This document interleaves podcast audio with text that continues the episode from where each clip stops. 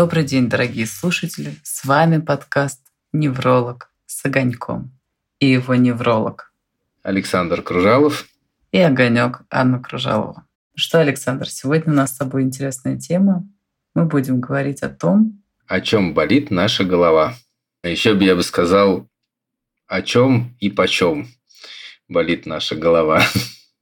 О чем и почем. Ну, нынче у многих на самом деле болит голова, и лечение бывает длительное, порой бессмысленное и дорогостоящее. По поводу того, что у многих болит голова, я знаю из своей практики а, психолога, но я надеюсь, что сегодня ты нам подробно расскажешь о том, что такое головные боли, какие есть виды головных болей, какие обследования проводятся при головных болях, да, и еще какие-то интересные темы мы затронем, связанные с головными болями. Значит, начнем мы с э, вообще, что такое головная боль. Само определение содержит в себе цефалгия или головная боль. Это впрямую переводится как боль в голове. И чтобы мы понимали все актуальность э, данной проблемы, 1 миллион человек, примерно у 11% из этого миллиона будет мигрень, и головные боли будут регулярный характер носить примерно 60% из этого миллиона будет в той или иной степени страдать от а, обычной эпизодической головной боли напряжения, которая встречается у каждого человека хотя бы раз в жизни. У всех у нас э, болела голова, и чаще всего это как раз головная боль напряжения. И 3% из этого миллиона, да, то есть 300, 30 тысяч, голова будет носить хронический характер. То есть это вообще ежедневная, постоянная хроническая головная боль. Ужас, бедные люди. Да, и эта проблема, я не зря сказал, что она не только о чем, она еще и почем. Да, она несет очень большую финансовую нагрузку, которую очень часто испытывает пациент не только на лекарства, не только на обследование, а если, например, мы говорим о больных с мигренью, то они, у нас есть такое понятие, как десоциализация. Да? То есть пациент не способен в момент приступа головной боли выполнять свои функции. Он не может работать, не может выполнять работу дома. Это существенный ущерб э, для качества жизни, с одной стороны. И с другой эффект. стороны, это удар вообще по способности человека заботиться о себе и ну, как-то обеспечивать не только финансово, но и физически, психологически свою жизнь. Да, и это серьезная проблема, потому что та же мигрень, она циклична, вот, и у некоторых пациентов она там раз в месяц, да, и это можно еще как-то перетерпеть. А у кого-то она может быть там 2-3 раза в неделю. И приступы длинные, и это им очень сильно мешает.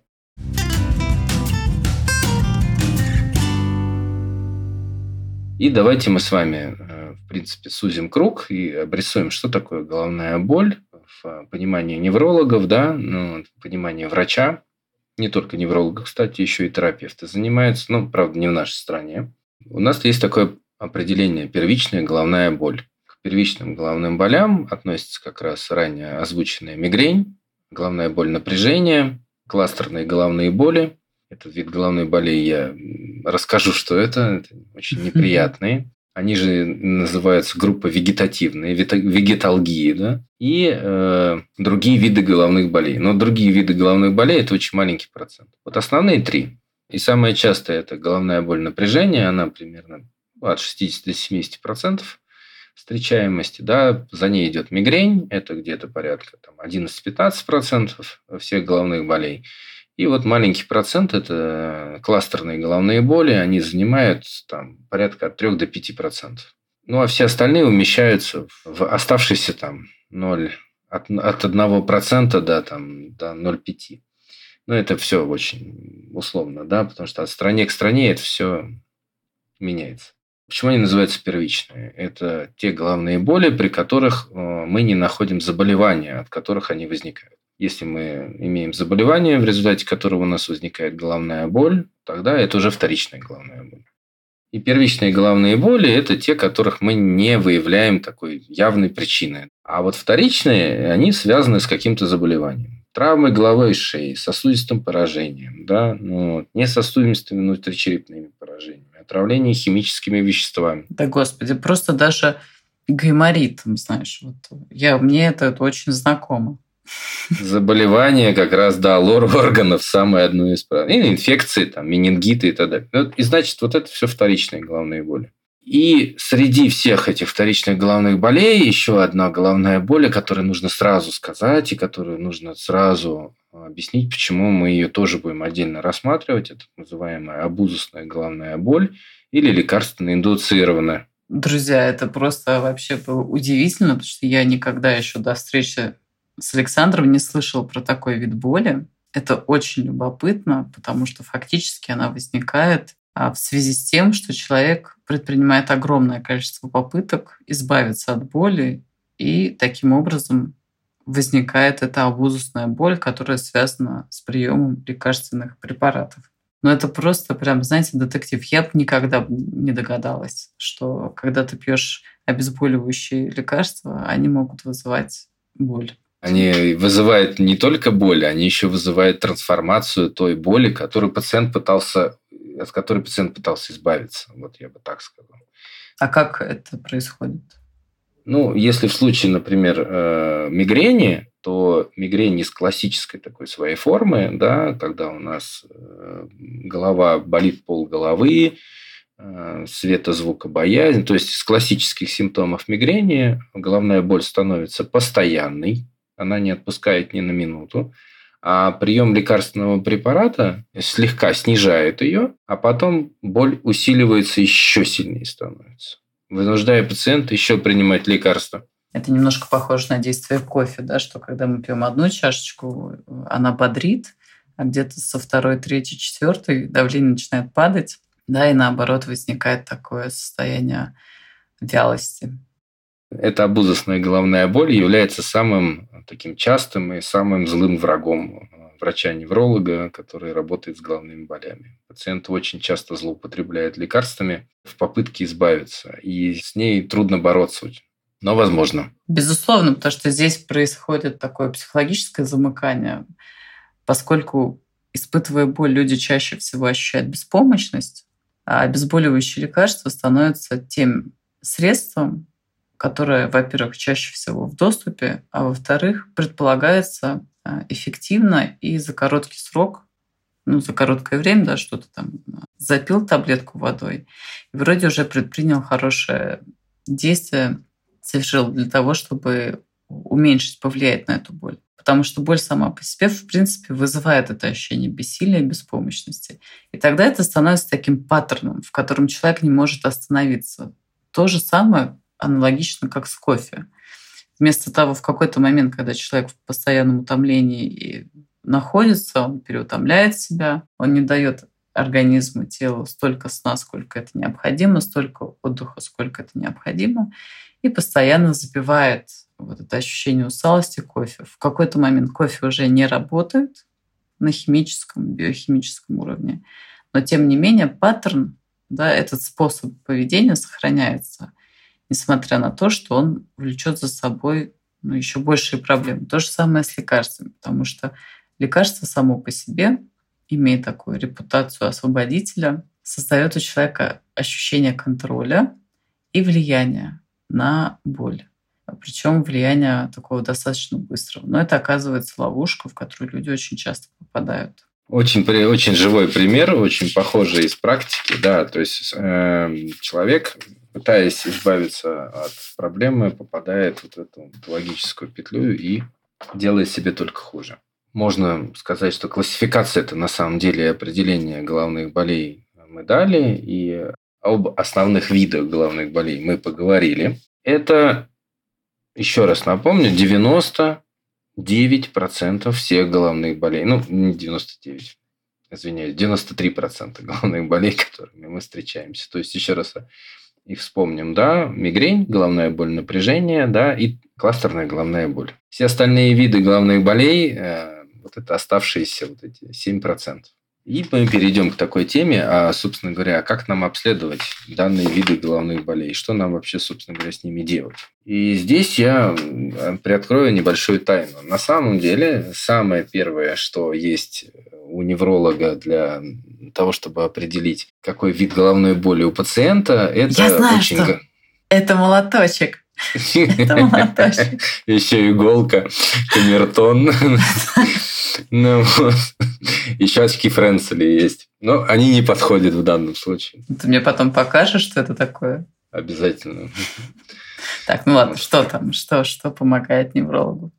Самое главное, что помогает неврологу, это на самом деле расспрос. И он должен быть очень объективным и правильным. И если так выделять основные вехи этой диагностики, то можно сказать, что врач, определяя, работая с головной болью, в первую очередь расспрашивает пациента, точнее, локализацию, характер боли, какая она, сколько длится, какие лекарства помогают, какие лекарства не помогают, сколько пациент пьет препаратов и так далее. То есть там есть около 15 параметров, которые должен уточнить врач, чтобы более-менее правильно поставить диагноз головной боли.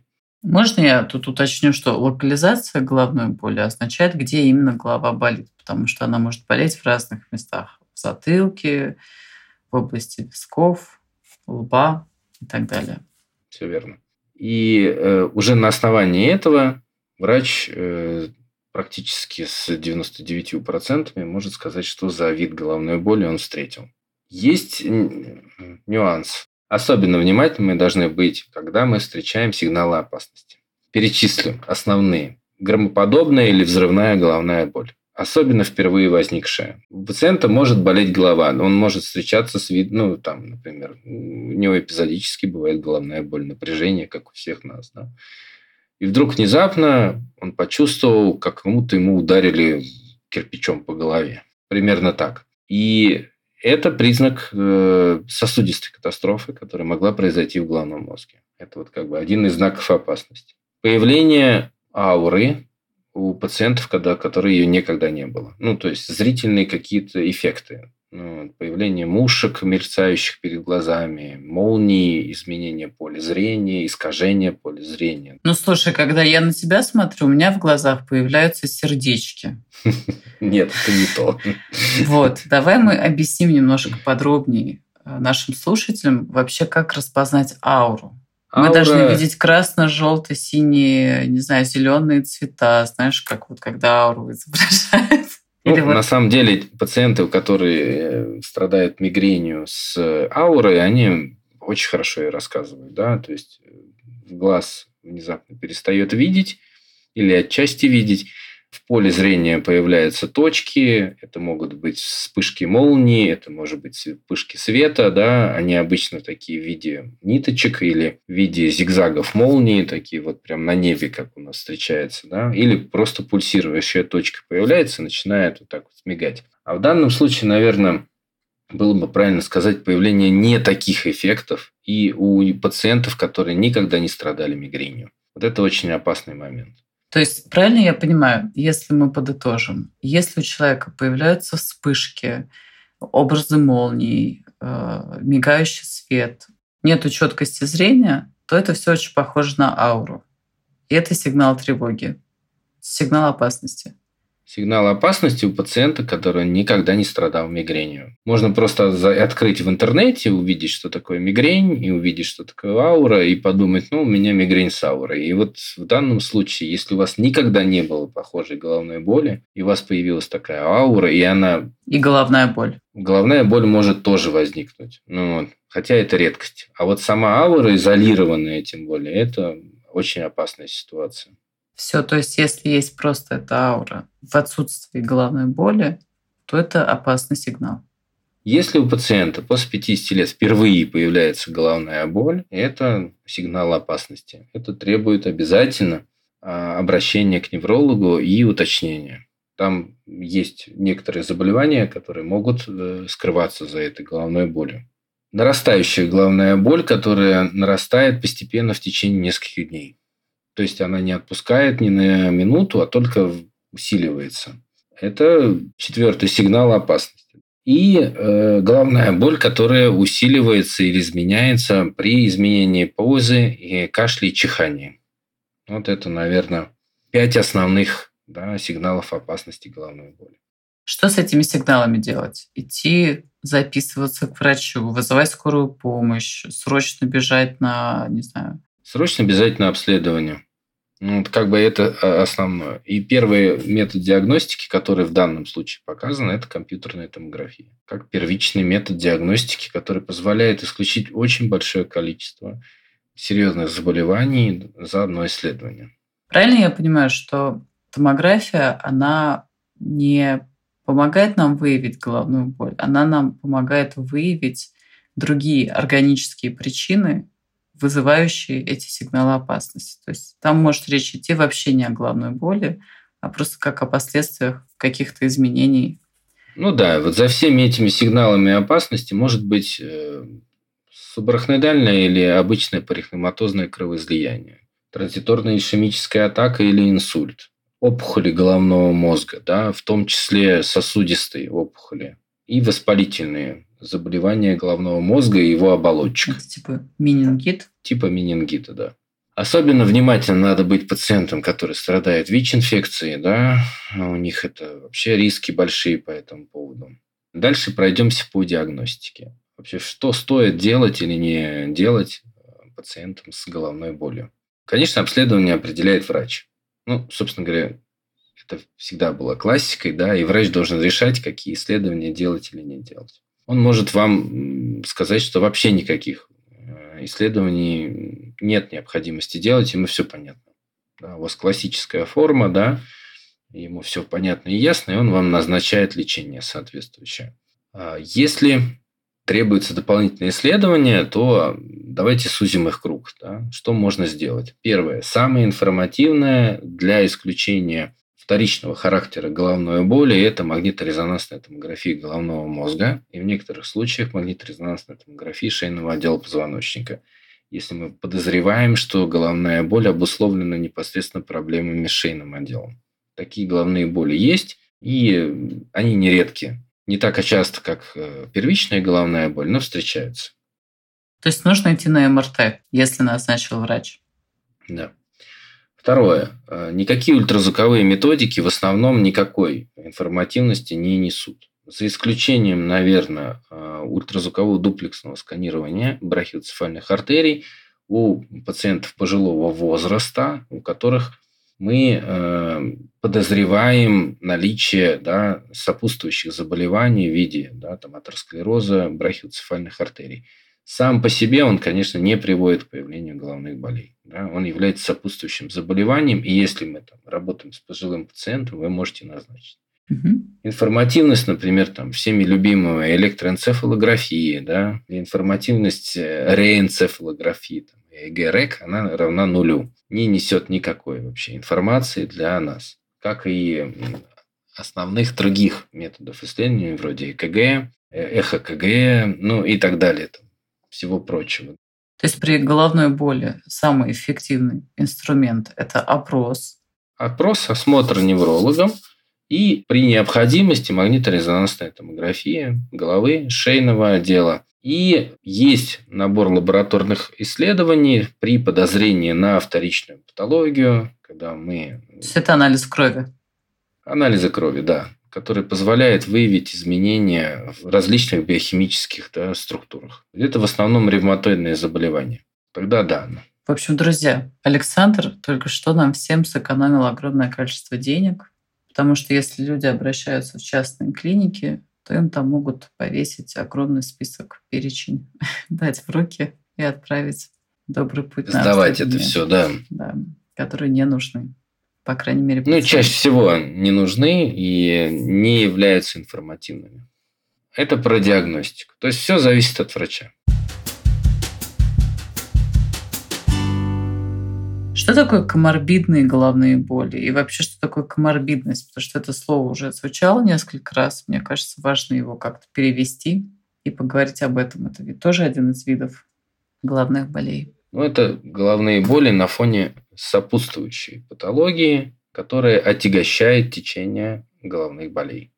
Сопутствует им. Ну, например, при депрессии да, депрессия может провоцировать. При депрессии, при тревожных состояниях, да, течение головных болей меняется, отягощается, становится более плохо поддающимся лечению. Как следствие, э, коморбидность очень сильно влияет на способность врача оказывать медицинскую помощь пациенту с головными болями. А как это влияет? хуже лечится пациент значительно. Тревожность или депрессивные расстройства приводит к снижению порога болевого. Да, пациент чувствует значительно более интенсивно головные боли. Плюс низкий фон настроения не способствует выздоровлению пациента. И третье, есть такое модное слово compliance, или приверженность по-другому, да, приверженность пациента к лечению. Да. И вот у этих пациентов он тоже снижен. Вообще с пациентами с головной болью вот этот вот compliance, да, я буду использовать это очень модное, удобное слово в дальнейшем, он всегда... Давай будем современными с тобой. Да. Он очень низок. По статистике, самые худшие лечащиеся пациенты – это пациенты с головной болью. Они не любят соблюдать правила, они плохо выполняют рекомендации врача и вообще не любят лечиться, а ищут каких-то волшебных средств, которые позволят им остановиться. А связано ли это с тем, что определенный тип людей в большей степени склонны к головным болям? Да. Что именно какие-то внутренние, не знаю, диспозиции, вот у нас было такое классное слово психологии, могут определять возникновения главных болей. Я, знаешь, как предполагаю, например, как психолог, что, скорее всего, это люди, которые в меньшей степени могут слышать сигналы своего тела, они в меньшей степени могут да, или обращают внимание на э, сигналы усталости, переутомления. Они, может быть, больше настроены на достижение целей, на движение вперед. И в связи с этим тело, самочувствие, оно оказывается в такой зоне пренебрежения, когда человек э, фактически использует себя, э, там, свои мозги, свой ум, свою психическую энергию и физическую энергию как инструмент для достижения каких-то целей. И в такой э, связи вот все эти сигналы о том, что надо бы отдохнуть, надо бы переключиться, надо бы расслабиться, поспать, они не воспринимаются человеком.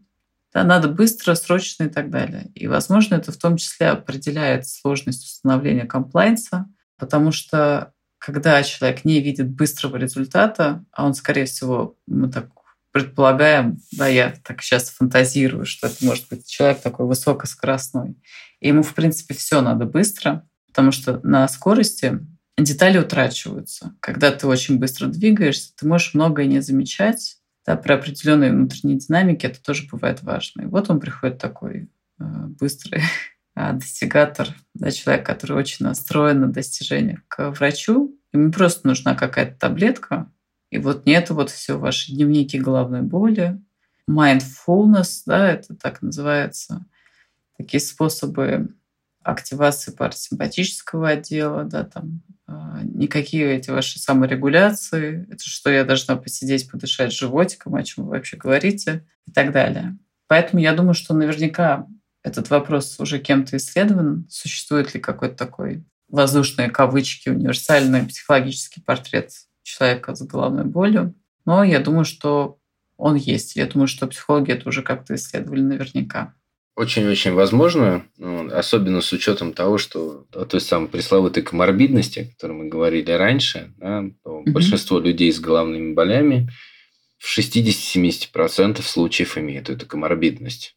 А в остальных случаях, ну, я как называю трудности тестирования, когда пациент просто сам не осознает э, степень или своей тревожности, да, или степени уровня депрессии, в которой он находится. Она же может носить и маскированный характер.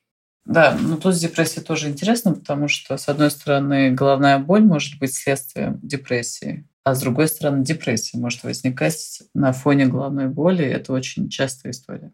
Ну и давайте более подробно остановимся на таком явлении, как коморбидность. А, основную часть мы, кстати, сказали. Это самое частое эмоционально-аффективное расстройство, тревога и депрессия нарушение ночного сна и психовегетативное расстройство, такие как гипервентиляционный синдром, панические атаки, да, ну вот это вот вторая часть э, и самые частые коморбидные расстройства, которые при, ну, сопутствуют головной боли.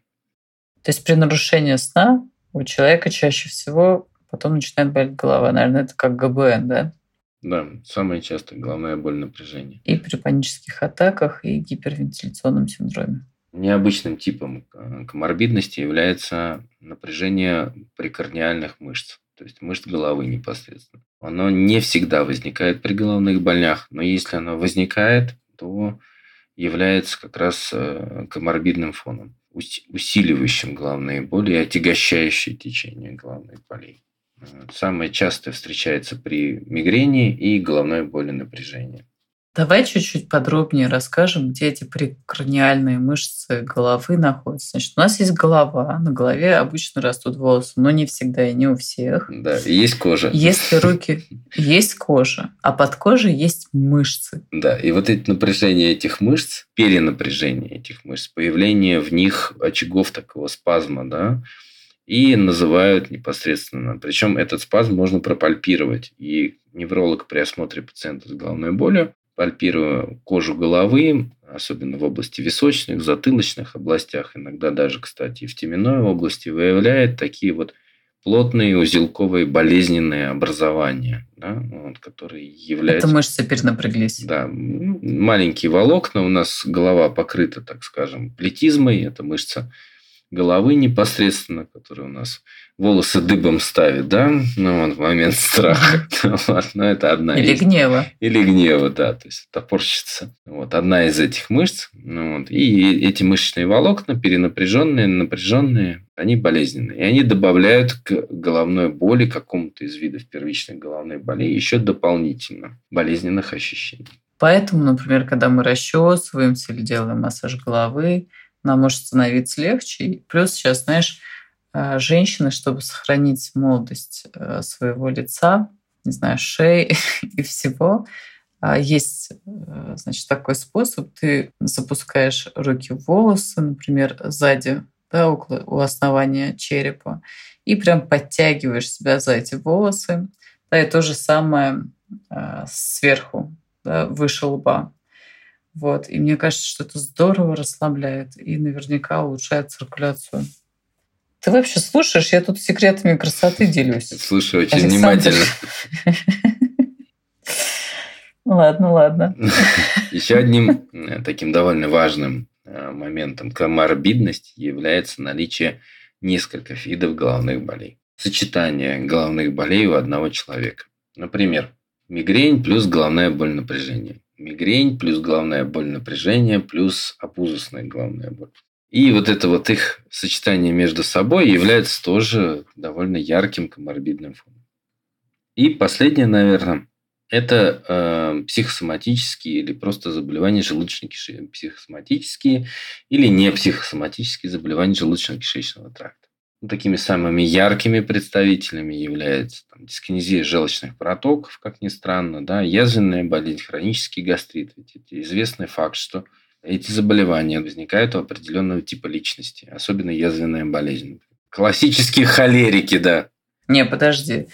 А, это свое время еще Александр написал первую монографию по психосоматическим заболеваниям. Спасибо большое Елене Ивановне Первичко, моему преподавателю по психосоматике второго меда. И он там язвенную болезнь тоже указывал угу. как психосоматическую. Да. И, наверное, одно из самых таких важных – это ожирение. Вот это вот приморбидный фон. Это тоже вызывает головную боль? Да, способствует. Не ту головную боль, как... Не вызывает, а способствует ее тяжелому течению. Я бы вот так сказал. А, то есть если есть, например, избыточный вес или поставлен диагноз ожирения, и при этом у человека есть головная боль, то ожирение или избыточный вес будут способствовать усилению или более тяжелому течению головных болей, если да. она есть. То есть это не провоцирующий фактор, но усиливающий. Коморбидность нельзя назвать вообще провоцирующим фактором. Тогда мы бы говорили о вторичных головных болях. Скорее, mm. коморбидность является фактором, который усиливает и отягощает течение. Вот мы разобрали основные моменты, связанные с э, общим, так скажем, представлением о головных болях ну вот, и с чем сталкивается невролог э, в своей практической работе. Любишь работать с головными болями, болями? По-разному, все зависит от пациента. Но стараюсь любить каждого. Так, ты поаккуратнее с этим. Я тебя прошу. А, ну, а от чего это зависит? Вот от чего все-таки зависит Будет тебе, не знаю, как-то интересно работать с головой. Даже не знаю, как это сформулировать. Да, вот ты говоришь Здесь не в, не в том, что мне нравится или не нравится. Все зависит очень сильно от пациента и его настроя.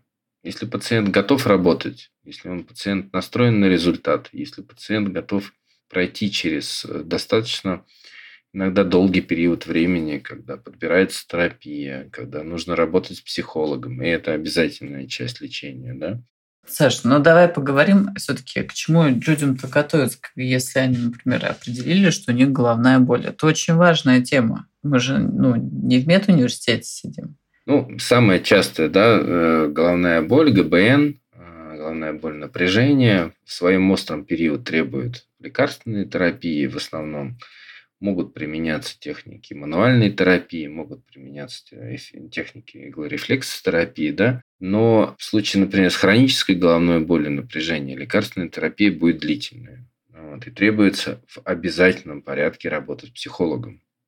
Психотерапия ну, вот, и психодиагностика. Если мы говорим о мигрени, а это заболевание хроническое, ну, персистирующее, все зависит от течения заболевания. То есть, если, например, у пациента редкие приступы, ну, вот у него там раз в два месяца один приступ, в этом случае э, пациенту подбираются препараты для купирования. И здесь их тоже достаточно, методики купирования, их достаточно много. Ну хорошо, ладно, окей. Я про другое, но мы все это будем обсуждать в других эпизодах, когда мы будем угу. обсуждать разные виды главных болей. Но мне кажется важным проговорить следующее. Вот ты это сказал, но надо это, мне кажется, проговорить просто отдельно, что если я правильно тебя понимаю, не всегда подобранная терапия с первого раза может помочь человеку справиться с головной болью. Вот я бы хотела, чтобы ты развил немножко эту мысль, потому что для человека тревожного, а если лечение сразу не помогло, то все, все очень плохо. Для ипохондрика, ну, для человека склонного к ипохондрии, да, к мнительности такой, то же самое. Поэтому проговори, пожалуйста, поподробнее этот момент. Я приведу пример э, таких препаратов, довольно распространенных и, кстати, часто применяемых при головной боли напряжении. А их можно? Можно. Э, я просто так, немного забегая вперед, но чтобы было наглядно и понятно объясню. Да? Например, при хронической головной боли напряжения применяются антидепрессанты. И когда мы сталкиваемся с антидепрессантами, помимо того, что там есть разные неправильные представления у пациентов о данном виде препаратов, тут еще есть такой момент. Препарат не всегда срабатывает. И вообще, в принципе, это такая статистика есть, что первый препарат, назначенный пациенту, первый антидепрессант, назначенный пациенту, срабатывает только в 40, 40% случаев. То есть требуется время на подбор. И в данном случае тоже, когда мы работаем с головной болью, нам требуется время, чтобы подобрать препарат. Не первый, а иногда не второй, а иногда не третий препарат может оказаться эффективным. А четвертый, пятый, да? Ну, и это большая проблема. А сколько по времени проходит этот тест? Вот, например, мне назначили препарат. Сколько времени должно пройти, чтобы я поняла, и врач понял, и мы вместе поняли, что препарат этот не работает. Самым частым препаратом от мигрени это триптаны. Я не буду сейчас название торговых фирм называть, да, там и так далее. Угу. Вот. Он срабатывает примерно в 60-70% случаев. То есть... И все-таки, если ответить на мой вопрос, а мой вопрос был такой, сколько я принимаю лекарства, и мы смотрим его эффективность. В среднем до 4-5 приемов одного и того же препарата, чтобы понять, работает он или нет. И следует ли переходить к следующему. В целом это не очень много времени. Ну, примерно 15 дней на три препарата. 15 дней разбросанных ну, там, в месяцы. Это если очень часто болит голова, да. И обязательно, кстати, ведение дневника головной боли. Это, наверное, одно из самых главных подспорий вообще для врача при работе с головной болью. Мне кажется, очень здесь важный вопрос по поводу дневника головной боли. Вот как врачи рекомендуют? Как начинать запись, например? Дорогой дневничок, Или дорогой дневник головной боли. Или дорогой доктор. Есть установленные формы, несколько установленных форм, и даже есть предложение на, на андроиде и на айфоне, ну, вот так он называется, дневник головной боли, где регистрируются приступы головной боли, они отмечаются там в календарике, а пациенту задаются некоторые вопросы по характеру головной боли, локализации головной боли, приема препаратов, э, какой пациент принял с указанием дозировки и так далее. То есть никаких персональных обращений к дневничку не нужно? Не требуется, да. Там четкие вопросы и ответы на вопросы. Какая Чтобы... бездушная машина? Ужас Этот вообще. телефон. Мне кажется, что мы много сегодня поговорили про головные боли. День клонится уже к закату. Я бы сказал, к рассвету уже. Уже почти к рассвету, да. Чтобы у нас не случилось ГБН. Предлагаю завершить сегодняшний да, эпизод какой-то мудростью. Какая мудрость сегодня, доктор, нас? Какой мудростью вы нас сегодня порадуете? Лечите все вовремя. Вот это, наверное, основная мудрость э, при работе с головной болью. Чем раньше вы обратитесь, чем раньше будет установлен правильный диагноз, и чем раньше вы пройдете лечение, тем легче вам будет жить, тем меньше вы потеряете в этой жизни как своего времени, да, так и своего настроения.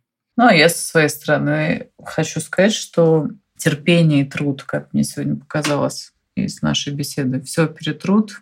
И это про внутреннюю готовность пробовать, экспериментировать и проходить какой-то а, период своей жизни да, в поисках потому что нам всем хочется волшебной таблетки, нам всем хочется определять успех тех или иных своих действий.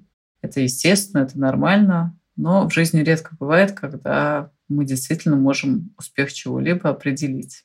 И надо просто продолжать предпринимать попытки для того, чтобы улучшать качество своей жизни, потому что, конечно, когда у нас есть ощущение боли, в данном случае мы говорили про головную боль, это существенно снижает качество жизни, качество отношений, меняет наше отношение к жизни, установку в отношении жизни. Она становится а, менее радостной, и больше внимания мы отдаем боли, а хочется больше внимания отдавать радости.